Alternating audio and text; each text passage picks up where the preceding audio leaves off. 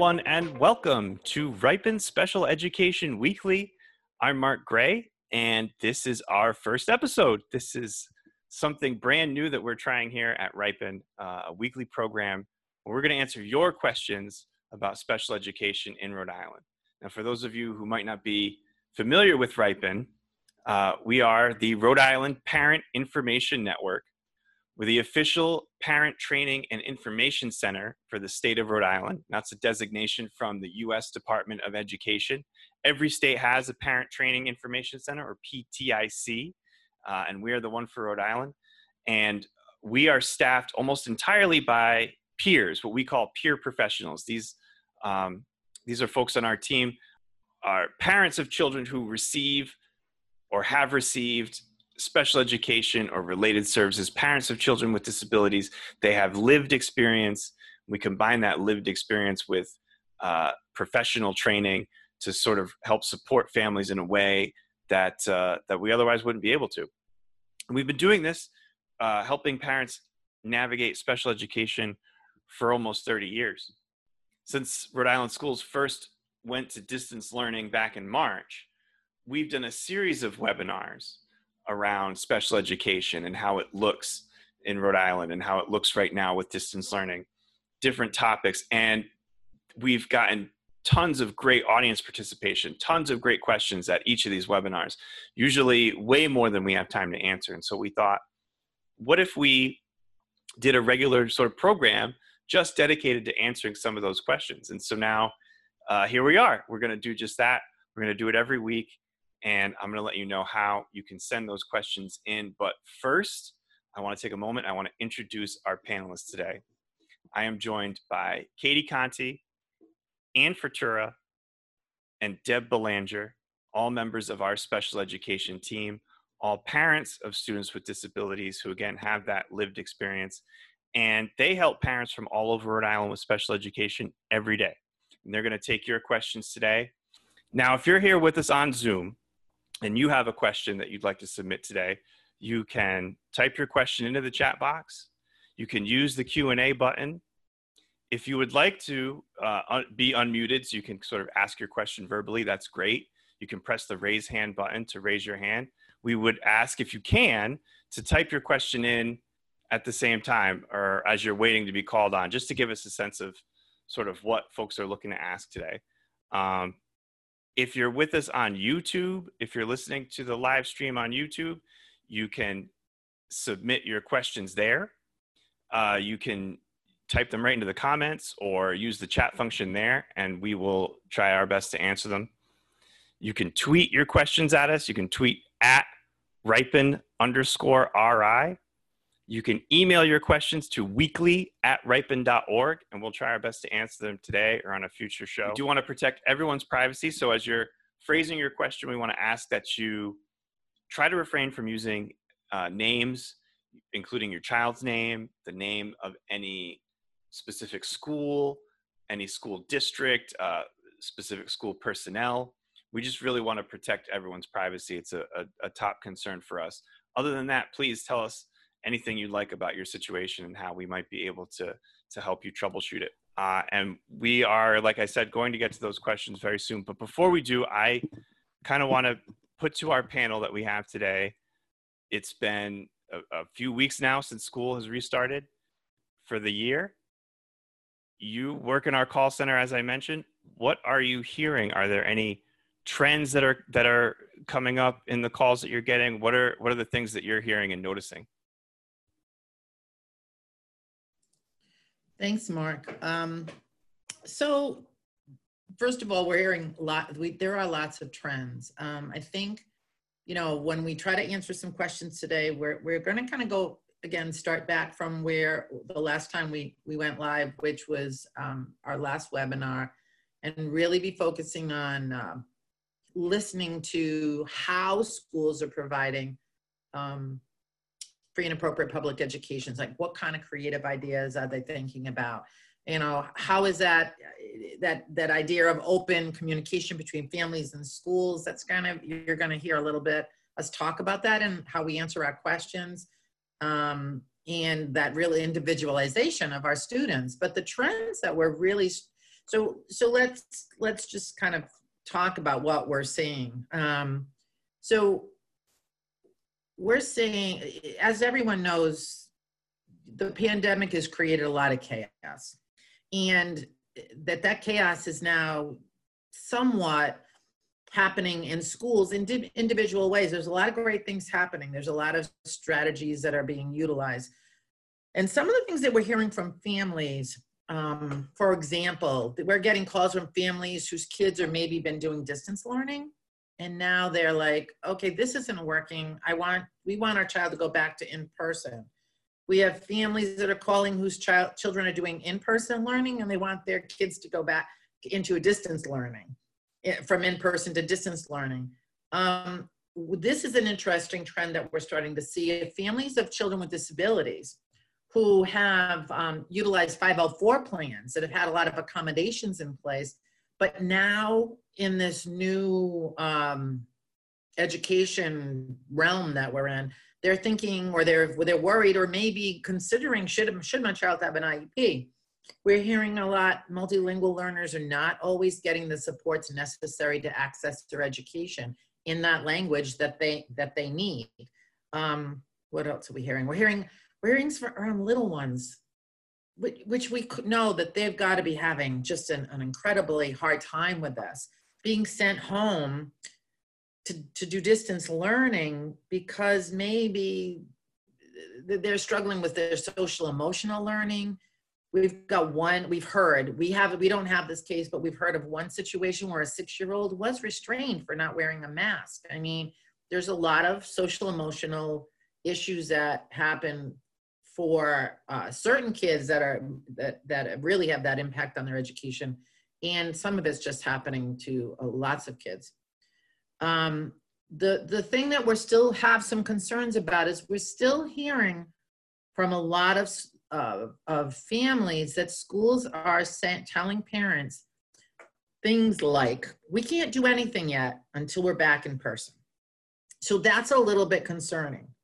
However, it's important to remember, and we're and we'll start. We're going to start taking some key, uh, questions and talk about that. That we're also we've got to remember, and we talk to parents about this, but that the target moves every day, right? In education for all students and teachers.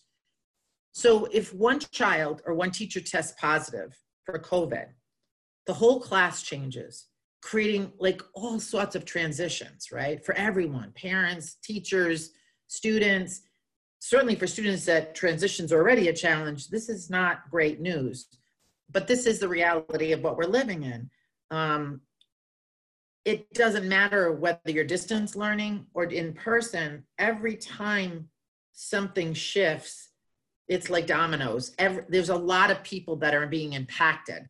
So, you know, you may go to school one day and the classroom that the classmates that you're sitting with may not look the same for some kids if they've been told they need to go home because they, someone tested positive or your teacher. So those things really impact our kids that have those additional challenges. It can be especially hard. However, because I don't want to just create like that everything is doom and gloom. One of the things that we are hearing from families is that they're reporting their child's team. There's a lot of reporting that teachers are working really hard to make things work.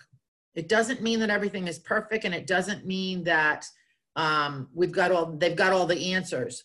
But there's a lot of collaborating going on, and there's a lot of families that are being brought into that collaborating. So that's to give you kind of a framework. So with that said, um, Mark, I'm just wondering where you want to begin. I mean, we'd love, we want to hear questions. We want this to kind of be open and see how it goes today. We also want to hear from maybe those families that um, their district maybe came up with some really creative out of the box solutions or ideas um, in helping support their child, well, you know, in special education. So what do you, where would you like to go now? Absolutely. Well, uh, I again want to remind our audience that you can submit your questions here on Zoom. You can uh, enter them in the chat if you're watching us on YouTube. Uh, when you do put in your questions, something I, I forgot to mention, we do want to protect folks' privacy. Yeah. So if you could please refrain from saying the name of your child, uh, mentioning the name of any particular school or school district or school personnel, um, just to sort of protect folks' privacy here. Uh, it's a, a, pretty big concern of ours. So we don't have any audience questions as yet, uh, but why don't we turn to to the panel here? And you've given us a pretty good kind of overview of what you're hearing it sounds like it's very different across the state from district to district you're mm-hmm. probably getting a lot of different responses to to similar things i know one question that i understand we get quite a bit a lot is around evaluations uh, related to to ieps um, are they happening can they still happen are the timelines changed and i leave that to anyone on the on the panel here today who'd like to to answer that so we maybe we should all unmute ourselves like we would in any other chaotic conversations that we have. And um, I can certainly start and say that one thing we want to be very clear that IDEA did not go away. Special education regulations did not change. Nothing has changed.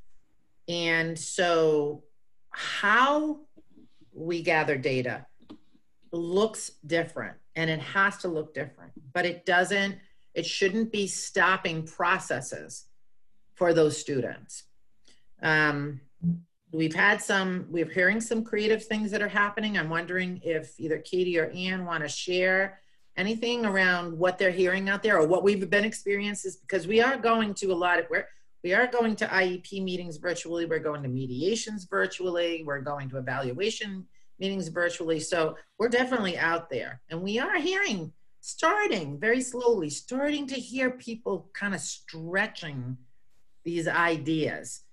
I'm going to say it hopefully for the last time.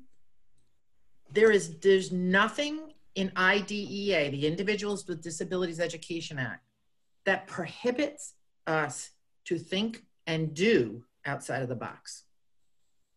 You guys want to chime in with anything? Maybe uh, an example, Katie? Um, so we are seeing a lot of creative things. I think um, teams are definitely needing to talk about if evaluations are needed, and some kiddos are back in school with some staff, so some things can start happening in person. Um, but we have also seen for kiddos who are home, um, districts using um, outside evaluations from private providers in their mm-hmm. data. Um, they're using screening tools and getting parent report to collect information that way. And we've even um, seen some teachers complete observations. So they're watching the kiddo um, in the home rather than in the classroom. Um, so definitely thinking outside of the box, collecting as much information they can about the students so they can determine their needs and how they can meet them. I think the most important thing that we've been seeing is, like Katie and Deb both said, but the, the IEP team has been such an amazing um, venue, as it always has been, but even more so for, for gathering everybody's uh, viewpoint and ideas. And I think that's where the, the individualization has really, um, although we know IEP teams have always been required to, to come up with individualized solutions and plans, I think it's even more so now. The yeah. focus has really become individualized. At least on the whole, that's what we're seeing. So the IEP mm-hmm. team is where it's at.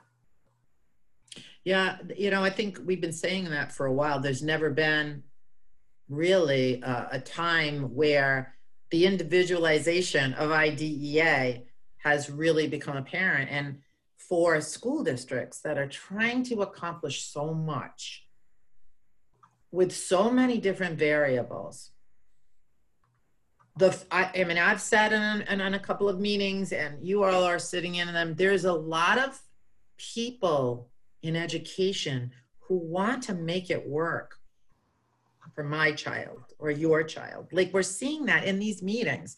I just, before we got on today, I was speaking with another staff person and asking her, like, so, you know, yes, we, we know the things that are going not so well, but give me, tell me something. And she shared, she just shared with me, and Katie, you probably know, maybe know where I'm going with this, that in um, one particular case, one very challenging case, um, where a student needed to go to a more restrictive setting into a, um, a, a more of a day school, what we would call a day school setting. Um, we needed to more evaluative data, and the school district, who had been phenomenal in just trying to do everything to to to make this happen because they understood the needs of the child, but they needed a little bit more. They sent a provider into the home you know, with ma- masked up and did all that thing. It was all in agreement with the family and the school district so that they could gather just a little bit more data before they went and kind of took a second, uh, took a took a look at this potential new placement. So that was a really um, that's the little pieces we're starting to see creep out, you know, that are really important again because we're not going to be able to do everything the way we used to and there's nothing prohibiting us from doing that. I mean, schools, you know, I know that there are people here today that are that are listening in that are from schools and districts, and I under, we understand where the hands are tied. We understand that there's school budgets and town town budgets and um, union contracts and all those things that can create these parameters uh, that can strangle and really not help us help students. But there's wiggle room in there. Yeah, yeah. Let's so let's let's get into that a little bit. We've got some questions coming in now. Uh, if a school says that an uh, the only way to provide supports for a child with an IEP is in person, and the questioner asks, "Is that true? What can parents do if child is is doing in-person learning or is is doing virtual learning. So i guess that's a big question right that you're probably seeing a lot of. Schools mm. are hmm. saying we can only provide these services if the child is coming into the school in person. Is what can happen there? What can a parent do? Okay i'll start there. Um, and i think i think in a situation like that i would challenge and i say challenge in a very positive way. I don't mean challenge as an adversarial i mean challenge people to to meet and think again outside the box. I'm going to stop using that term a little bit. Um, know, we're all using it yeah, yeah to, to come together and really say is that really all we can do? Is there anything else we can agree to try first? Is there anywhere we can move in this direction? Try it and if it doesn't work we try something else. So i again i say challenge in a way meaning um, really ask people to to open um, a, a, different or change their mindset a little bit, I guess. Um, that's where I would start. And I don't think, I think any of these questions, we're, we're going to be able to possibly give ideas of where to start, right? Mm-hmm. There's, there's never um, one final answer for everybody. So that's where I would start. So situations. So I would add to that that districts at least a lot of the plans that we took a look at, have to be preparing for what if what if everything falls apart and everybody has to go back to distance learning. Distance learning hasn't gone away. So we know that there need to be a variety of ways right now anyways where we're providing supports and services in, in a child's education even if a school that's the ultimate goal right? We know everyone knows what that for kids to be physically in person that's the best way to get their education. Or that's certainly you know the, the what most for most kids. But um, i agree with uh, annie in that we've got to go back to the table. And i do think parents need to be able to say well hold on. Are other kids getting dis- being afforded distance learning? Are we talking about just my child or is this a big generalization? Is this a big generalization about, well, kids in our district, for example, if they need speech or they need PT or they, they have to come into a building. And we know that for some kids, that's gonna that's not gonna be possible for whatever their compromised immune systems, whatever those other things are going. So no, as I said earlier, and when we look back at that document that we talked about, that RIDE put out, the whole idea is we don't want to be restricted by old ways of thinking. We do know that there are kids, and I can think of one right now with, with the parents on our team, whose child's doing very well with distance, um, getting those additional provided, those additional supports through distance learning. It shouldn't be one or the other. Schools need to be able to look at for our kids that, especially with IEPs, that it's a, a continuum. So yeah, so talking about IEPs and the difference between having an IEP and accommodations through a Section 504 plan. So another question we have is do those accommodations in a Section 504 plan still need to be provided during distance learning? Are there differences there between what's required in an IEP versus a Section 504 plan? You know, I'm going to jump in constantly. So somebody, you you guys got to move a little quicker with this. Mark, can you say They're going to be bored to death hearing me. one so- more time? Yeah, yeah. So the question is is about accommodations in a Section 504 plan, and and do those still need to be provided during distance learning? And and I was just wondering, you, you know, in talking about a Section 504 plan versus say an IEP, are mm-hmm. there requirements different for for the schools and what they sort of have to follow? And what can a parent do if their child only has a Section 504? Can they get those accommodations through distance learning? Thank you. Katie, Katie, remember we talked about this? It's about disability. Go. So, students with disabilities still need to have access to their education, right? So, but yes, this is a different time. And so, some accommodations might get implemented differently. Um, they might need different accommodations if they're doing distance learning than what they actually needed in school, right? Some things might not work at home. Um, so the important thing, I think, is to go back to the team. My students not able to access their education. This 504 plan that we have isn't working right now. Um, what can we tweak? What needs to be changed? Um, you know, what was happening at school that I can't do right now at home because I don't have the right tools. So, you know, my kiddo had a wiggle seat in school can I get one for home?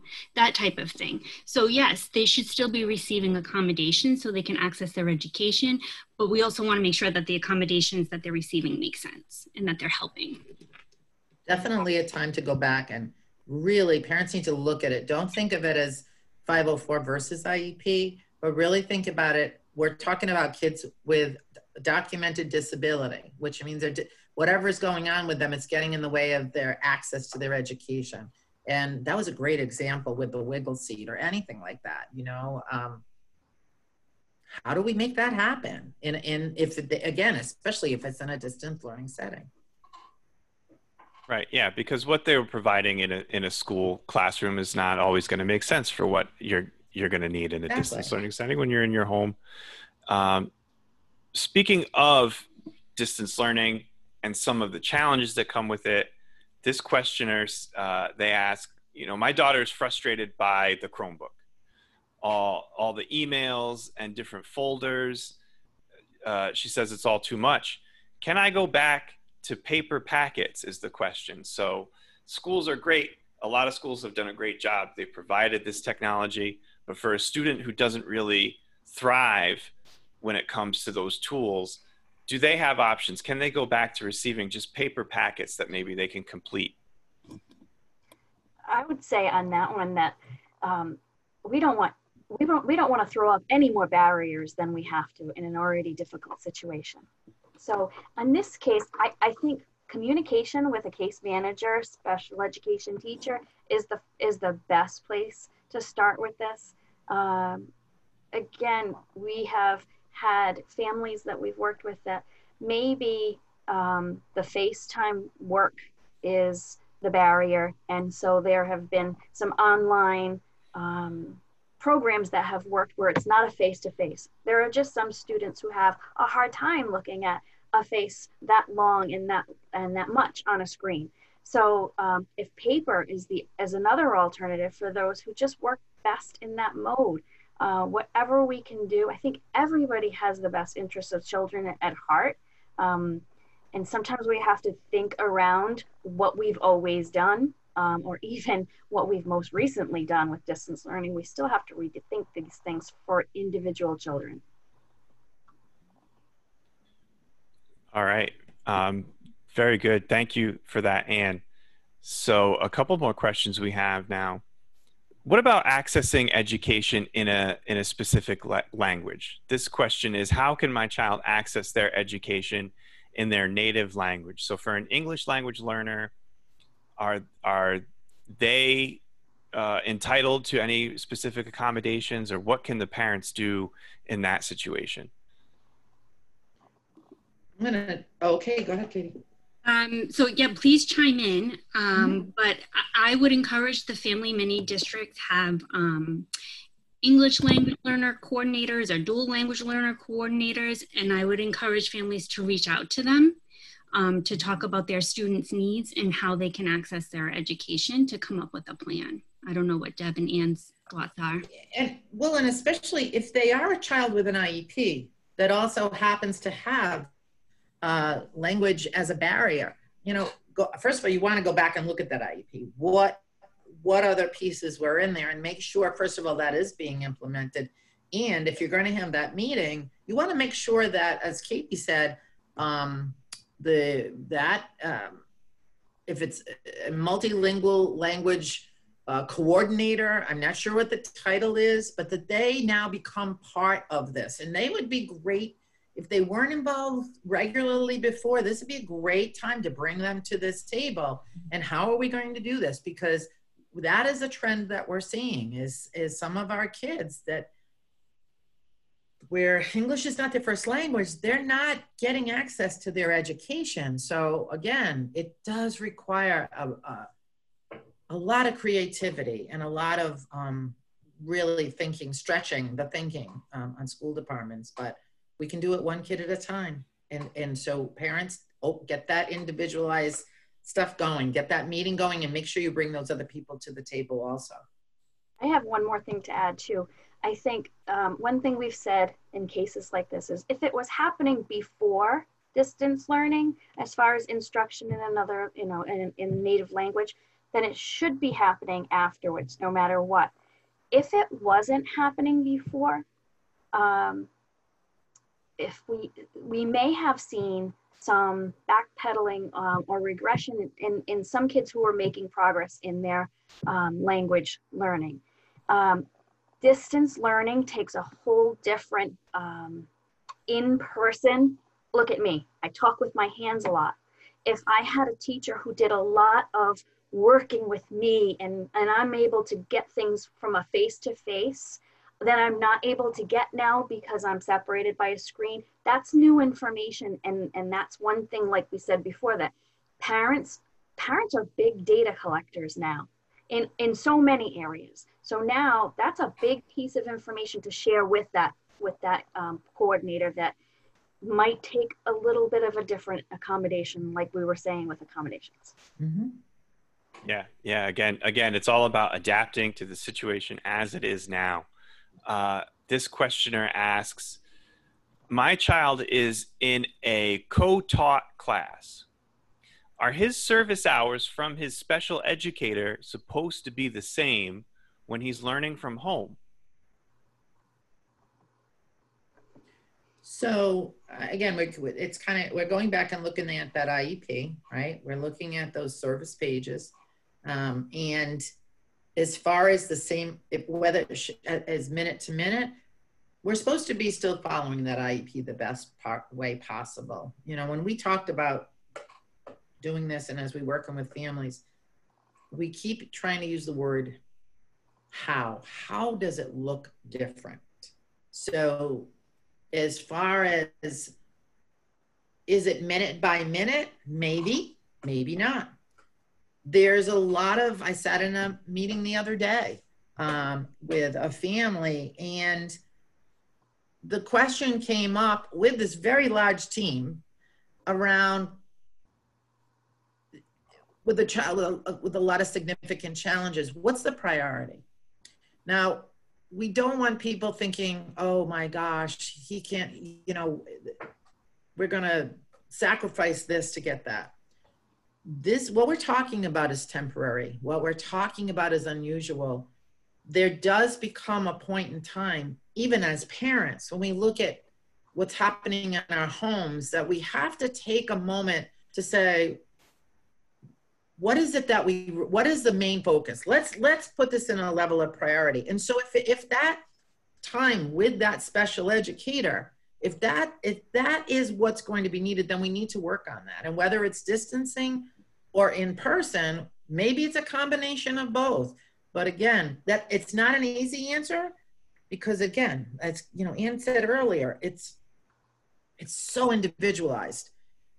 But we've got to look at what's going to have the most impact. You know we know kids that are sitting in in some these virtual meetings from 8.30 in the morning to 3 o'clock in the afternoon. And that might not be the best. I don't think that's necessarily the best for all kids but that's just me being me. The idea for some of our kids is what that time is. How do we carve that out are there times where it do, that child does need to be in in school to receive that?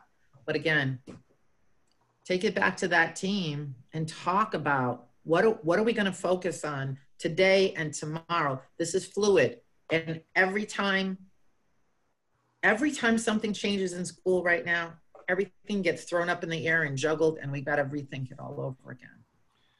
So uh, a question about services um, specific services for example speech therapy this questioner says my son is supposed to be getting an hour a week of speech but that hasn't happened yet what should I do next? So there's a service that's clearly outlined, outlined, it sounds like, in an IEP, but it's not happening. What's the next step a parent can take in that situation? Um, it would probably be helpful for the for the parent to reach out to the speech and language pathologist or the case manager on the IEP um, and say, "Hey, my kiddo hasn't started their services yet. When are they going to start? You know, what's hindering it. Um, and then if it's not resolved in an email, you know, quickly, they can call an IEP meeting to talk about how is their kiddo going to be able to access their speech and language services or whatever the service might be, OT, PT. Um, you know, they can pull the team together to work that out. Absolutely. And, and I know from sitting through some of your presentations before around special education and parents' rights, you always, uh, I always hear you encouraging parents to document basically all of this communication uh, in, as, in as detailed a manner as possible. Uh, sending an email makes it easy. You can you can refer back to those emails, but anytime you make phone calls, right, you're encouraging parents to to to j- jot that down somewhere, notate. You know, this was the time. This is who I tried to reach. This is what the conversation sounded like. Uh, Absolutely, Mark. And I think too, if it is a phone call, you know, they can recap that conversation in an email back to the team or to the case manager and the speech therapist. Thank you for taking time to talk with me today. It's my understanding that Mike is going to receive his speech starting on Monday. You know, some something like that, just to make sure they have that documentation. So There's never, that's the main thing that we're focusing right. The focus has to be around communication back and forth with parents and school. That's that's the only thing that's going to really make this um, anything move forward is going to be, and that documentation can come in so many different forms. So. So this next question is about uh, assistive technology evaluation. What does a parent need to do to get an assistive technology evaluation. Is this anything that you're hearing about? So there's different, um, there's an evaluation and there are some assessments. I think at some, at some point right now, since so many kids are using Chromebooks, um, there are your basic steps of communicating with your team and asking if there are certain add-ons that could be added in to make things more accessible, right?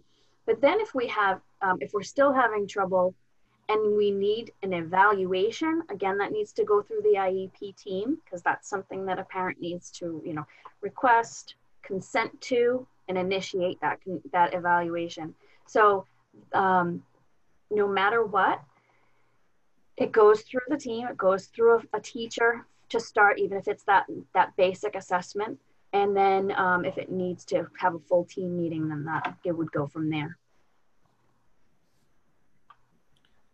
So here's a, a, a, a, story. I don't have a question, they write. Uh, I would like to share my experience. My son had his IEP review virtually last year, and it is happening this year too in November to see how he's doing. And when our kids went remote from March to June 2020, my son had his services virtually. It was different, but the team made it work for my son. I guess it depends on the school.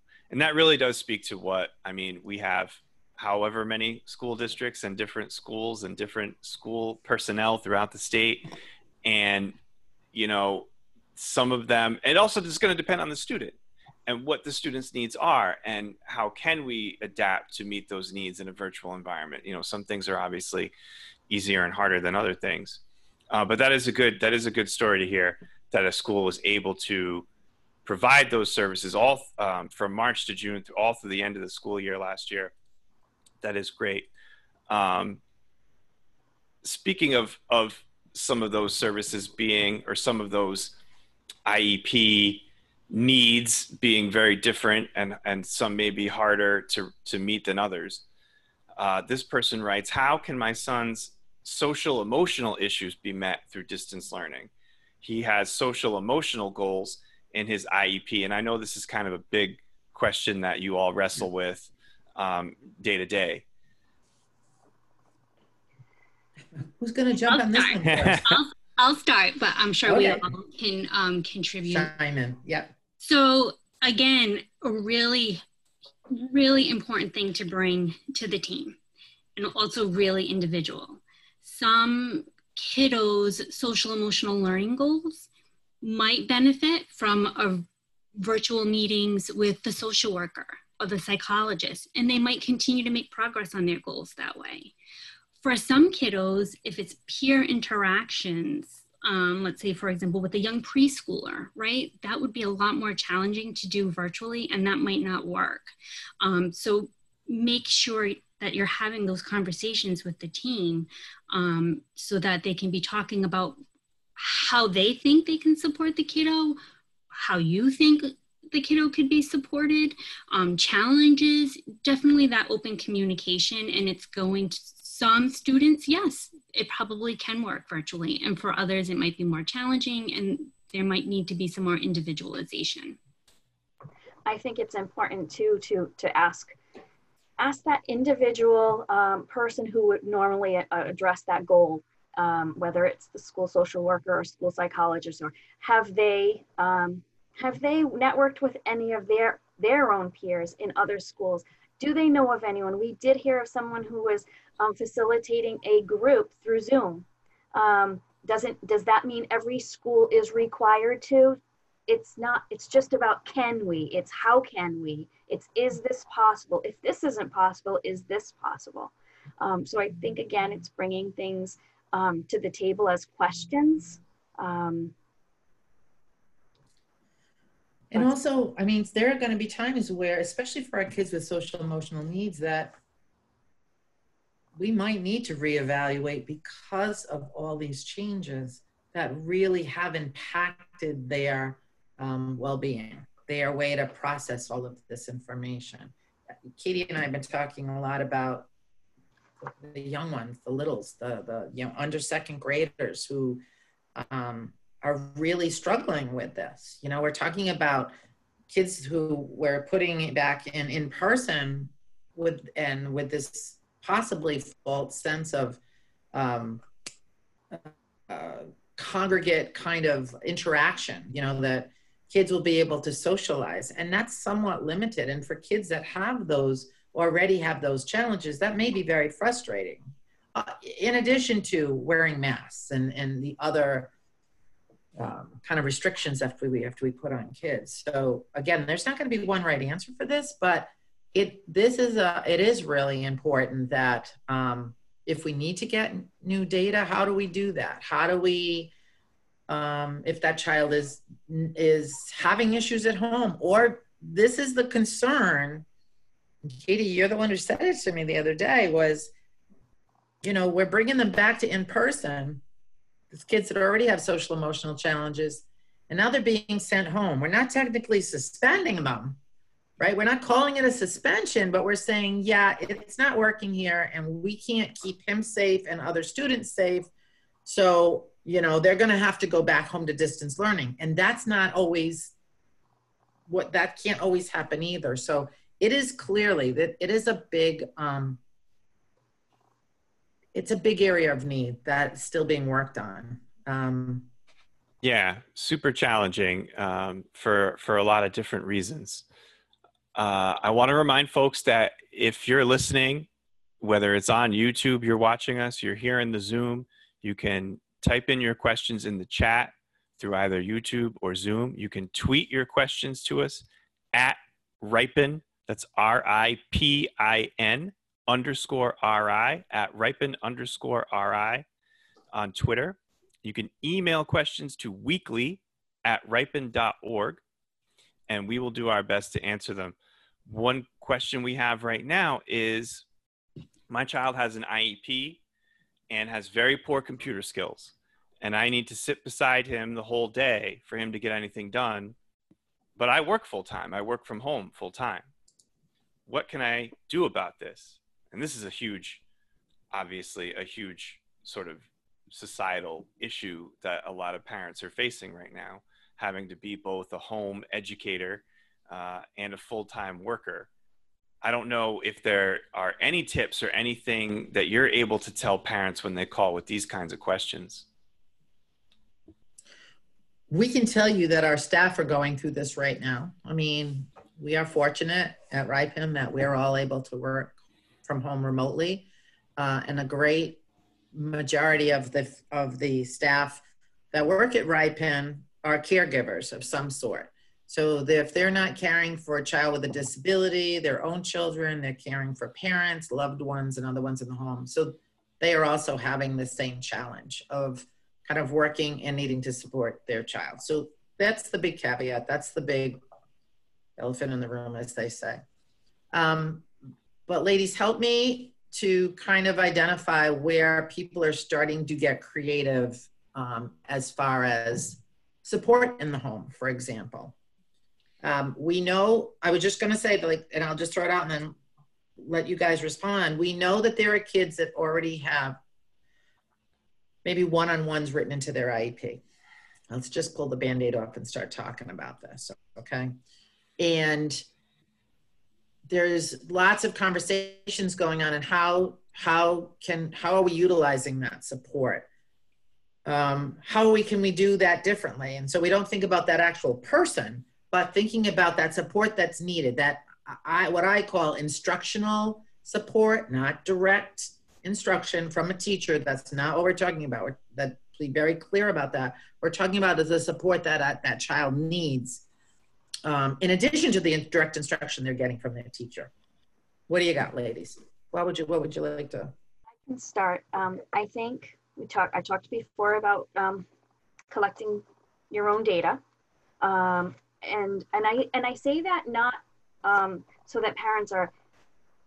I, I want to spin it in a positive way, not so we can um, build a case. I really mean it as you're the you're the ones on the front line, or your parents are if you're working. So grandparents are doing a phenomenal job of stepping in in some cases. Um, so I would be collecting my own data to show some really specific instances that when, so on this date, when I had to walk away, if if you're lucky enough to work remotely, because I, I think in this case, if you're not even present, I don't know that we can even answer that question. Mm-hmm. But if you are working from home, but you need to get your work done, if I walk away three times on um, this Monday, um, what happened when I walked away? What happened to Anne's access to her education at that point. Mm-hmm. Okay, so this is what happened. I've got my my information now, and now you're you're asking because we as parents we don't have to come up with all the solutions. We are a team for a reason. So my question would be, how can we make sure that Anne has her access? That's where I would start. Mm-hmm. I was thinking the same as Anne with the data. You know, what isn't working exactly, like trying to be as specific as possible. Um, what is happening? Is the kiddo becoming fatigued? Are there tears, um, tantrums? Like, what is ha- or or they're not able to complete their work like be as specific as possible about what you're seeing especially keeping in mind we think the teachers are seeing everything but a lot of times they just can't have eyes on every single kiddo at the time and they might be missing that your child is frustrated or shutting down. Right. I, um, I oh sorry. Sorry katie. That's okay. And then um and i think you know, having the conversation with your child's case manager would probably be helpful. But in order to really um, get a lot of different ideas and to really figure out what supports are possible and how, bringing that IEP team together is, is going to be necessary. And sometimes it might be helpful to reach out to your special ed director. In other words, it's not on you to, to figure out on your own. As a No. parent, you have a team uh, this is exactly the kind of thing that you should feel encouraged to bring to your child's uh, case manager IEP team. That's great. We do Um, have a couple of examples of some Yeah. things that people have been creative about. And um, so, Anne, I'm going to use something that you shared with me yesterday about a case where the fa- the parent, uh, you know, collecting data is important, and we use that term in a lot of different ways. But this is a very different time. We're not doing everything a lot, not enough maybe in pencil and paper. This parent because the needs of the child had been really a struggle, took a video of her child in front of the um, the Chromebook, the laptop, whatever he was on. Was not taking a video of what was going on in the laptop, but really took a short video showing the struggle that this child was having. She brought it to her IEP team, and the the special ed director who was there thanked the parent for bringing that information to say, you know, this this gave a really good picture of really seeing how hard your child is working, how what how the struggles that he's having with it. I think that that really can speak volumes. Taking the pulse of your child, like t- when we talk about data, let's get more specific. How long does your child look at that screen? There are days where I can't believe the amount of time I've been looking at a screen. And for kids, five year olds, eight year olds, 15 year olds, no matter what, that's going to look very different. So, how long can they attend to, to, to a task on a screen?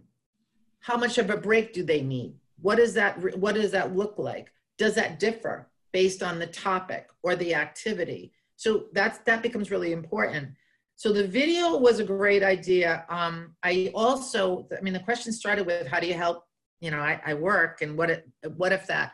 Um, Katie, you shared a case where you were in the meeting, and um, a tutor became part of a conversation. Do you want to share a little bit of that? Sure. The uh, parent had hired support their student, their kiddo, um, on their own, um, and the tutor was included in the IEP meeting to talk about how we're going to help this this kiddo. Um, she needed to be distance learning for medical reasons, um, but it was not working for her to be virtual on the screen all day, every day. And so all of the teachers, there were several teachers present in the IEP meeting as well, were able to really talk with the tutor about how they were utilizing her. She was giving feedback, and again, the special ed director was present so that the students' needs could be heard and there could be some agreement about how the tutor um, can be used by the district um, to support the kiddo and when that's appropriate. really thinking outside the box. Again that they didn't come to that decision easily but they were open to okay wait a minute. Yeah we've we've never done this before but can we do this? And it's we already know it's working. We've already got the data to show that this support plus her iep already had that she needed that level of additional support in there anyway so again just trying to show some examples of how that support in the home, which is very, very challenging, might, and also thinking about, and then I'll stop, but we know there's kids that get HBTS, they get uh, PASS, they're getting other supports in the home already. How can we creatively, is there ways to creatively use those supports in, a, in the education realm? Parents could think about that and, and kind of bring that into the conversation also. Everything Yeah. should be on the table. those are all great examples and i know that one of the things we want to do here uh, every week is bring some of these things that we're hearing because because we here at RIPIN are in a position to hear these stories and hear some of these examples from all over the state and if we can share them with parents to maybe spark new ideas. And we know not everyone's solution um, you know over here is going to work for everyone over here in a different situation. But if we can help kind of spark some of those creative solutions sort of um, inspire some of those different ideas that is kind of you know part of what it's all about here. I want to remind our audience that if you have very specific questions or if you want one-on-one support when it comes to special education. You can call RIPIN 401 270-0101 we operate a call center that this is what we do. We we do one-on-one support for parents uh, and caregivers when it comes to, to kids with with disabilities kids with special education needs. I will say that that call center is experiencing higher than usual call volume right now uh, and it, it might be a little while if you don't get a live answer do leave a voicemail uh, you can send an email to callcenter at ripin.org. You will get a reply, whether you leave a voicemail or an email. Someone will get back to you just as soon as they can, and they will uh, they will work your case from beginning to end. Um, and that's what that's what these lovely ladies do every day. And I want to thank them again. We're pretty much out of time for today. Well, I want to thank everyone again for joining us today. I want to thank our panelists, Katie Conti, Ann Futura, and Deb Belanger for joining us today and answering your questions. Brand new experiment for us. We've never done anything like this before. I I hope our audience found it helpful, and we're going to be back here next week uh, and every week, Wednesdays from 4 to 5 p.m. Please join us, and you can follow us on Facebook. Check us out on Twitter. Take a look at www.ripin.org uh, for information on how you can access this, submit your questions, join us live, listen to the podcast, watch us on YouTube, uh, and hopefully we're able to to help you out a little bit. Don't Uh, forget about our other webinars in our transition events that are coming up. We got a lot of virtual stuff happening out there. So Lots of virtual stuff happening, and the best way to stay on top of that is to join our email list if you haven't already, uh, and you can again sign up for that at ripin.org. Thank you, and enjoy the rest of your evening.